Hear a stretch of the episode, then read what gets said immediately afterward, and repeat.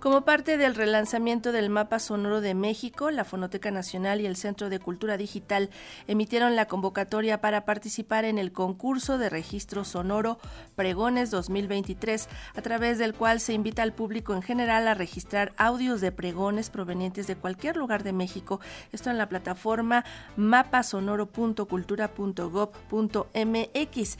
El nuevo diseño resalta los audios existentes y facilita la navegación en la página Asimismo, para que la gente contribuya con grabaciones, se ha simplificado el proceso y se ofrece ahora la opción de compartir en redes sociales.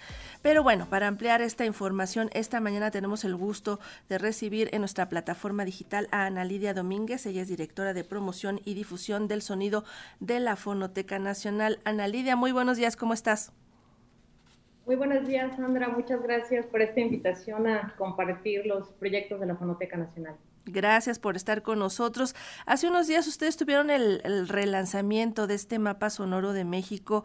Platícanos sobre la importancia de este atlas, porque tenemos mapas de muchas cosas, pero de los sonidos de nuestro país y de los mexicanos todavía es más importante tener estas guías. Claro, y sobre todo para gente que trabaja con el sonido, como tú y como yo estamos muy conscientes de la relevancia del sonar de la cultura y eh, de la importancia de poderla localizar, ¿no? de, darse una, una, vuelta por los sonidos de nuestro país. Como bien lo mencionaste, esta es una, una convocatoria que se emite con motivo del relanzamiento del mapa, lo que quiere decir que este mapa ya existía, es uno de los proyectos emblemáticos de la Fonoteca Nacional, tiene 12 años, eh, pero recientemente eh, mejoramos sus funciones, mejoramos su estética y para promover este, eh, esta nueva, esta plataforma renovada y para invitar al público a darse una vuelta por ahí, decidimos lanzar la, la, convocatoria a este concurso de, pregones.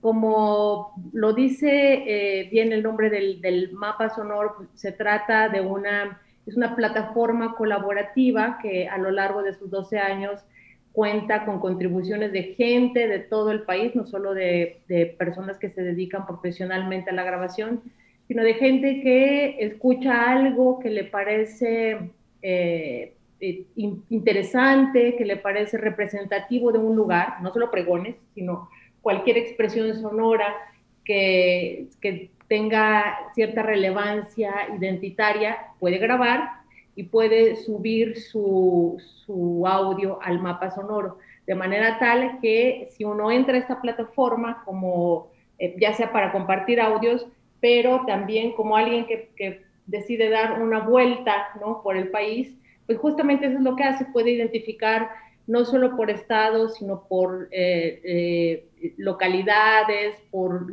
lugares muy precisos, porque funciona con un sistema de geolocalización. Entonces puede emplazarse en cualquier lugar del país y donde la gente haya subido un audio y lo haya dejado ahí pinchado, uno puede asomarse con el oído ¿no? a escuchar la riqueza sonora de ese lugar. Ahora, ¿qué es lo que puede ver una persona cuando entra a este mapa sonoro y sobre todo qué puede escuchar? ¿Cuáles son los sonidos que se encuentran ahí? Pues dependiendo de la región en la que nos encontremos, porque por ejemplo, y, también la etapa en la que nos encontremos del, del año, incluso de nuestra historia. Yo me acuerdo que cuando fue lo más duro de la pandemia, en los encierros, eh, había ahí el registro de varios pregones, había gente que todavía trabajaba en las calles, algunos cantos de pajarillos que no volvimos a escuchar después de la pandemia, o sea, cosas que de verdad sí son eh, pues muy importantes de registrar, ¿no? Claro, lo que ocurrió en la pandemia, eh, en esta condición de encierro que tuvo la mayor parte de la población en el mundo que pudo hacerlo, eh, se registró un, fenómeno bien interesante, nos surgieron eh, paisajistas sonoros, es decir, eh, siendo el oído prácticamente el único sentido con el que podemos salir a la calle, o sea, abrir la ventana y asomarte, entonces la gente este, descubre sonidos que ahí estaban, pero estaban los pajaritos, por ejemplo, no es que de repente llegaran, sino que estaban eh, escondidos detrás del fondo sonoro del trajín cotidiano y como la gente deja de salir de las calles, pues se, vacía ese fondo sonoro y empezamos a descubrir cosas. Entonces, una de las tantas enseñanzas de la pandemia fue la relevancia del, entorno sonoro y eh, es muy cierto que la práctica del pregón se reavivó en muchos lugares del mundo, ¿no? O sea,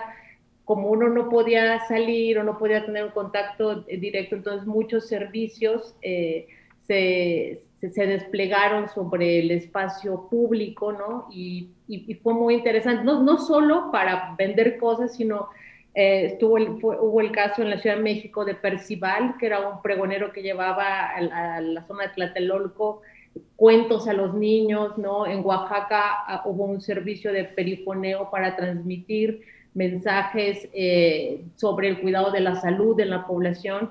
Entonces, esta práctica del pregón que pareciera como muy viejita, y sí lo es, es muy antigua, eh, no por antigua está menos presente en nuestra cotidianidad.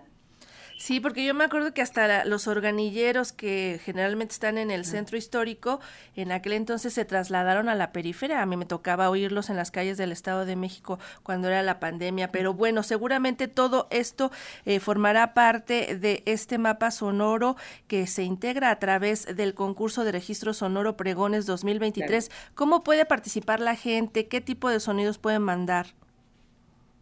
Pues mira, eh, el mapa sonoro está activo desde hace 12 años. Uno puede subir cualquier sonido que se ha grabado en, el, espacio eh, de la vida cotidiana. Es decir, si uno va al mercado y le llama la atención, eh, el, el ambiente sonoro que hay ahí, si uno va a una plaza, si uno asiste a una fiesta, si escucha hablar eh, a la gente que luego nos llama la atención o el, el, tono ¿no? de, eh, en el que hablan personas en otros lugares, uno puede eh, grabar cualquier sonido que considere representativo de un lugar y compartirlo en la plataforma.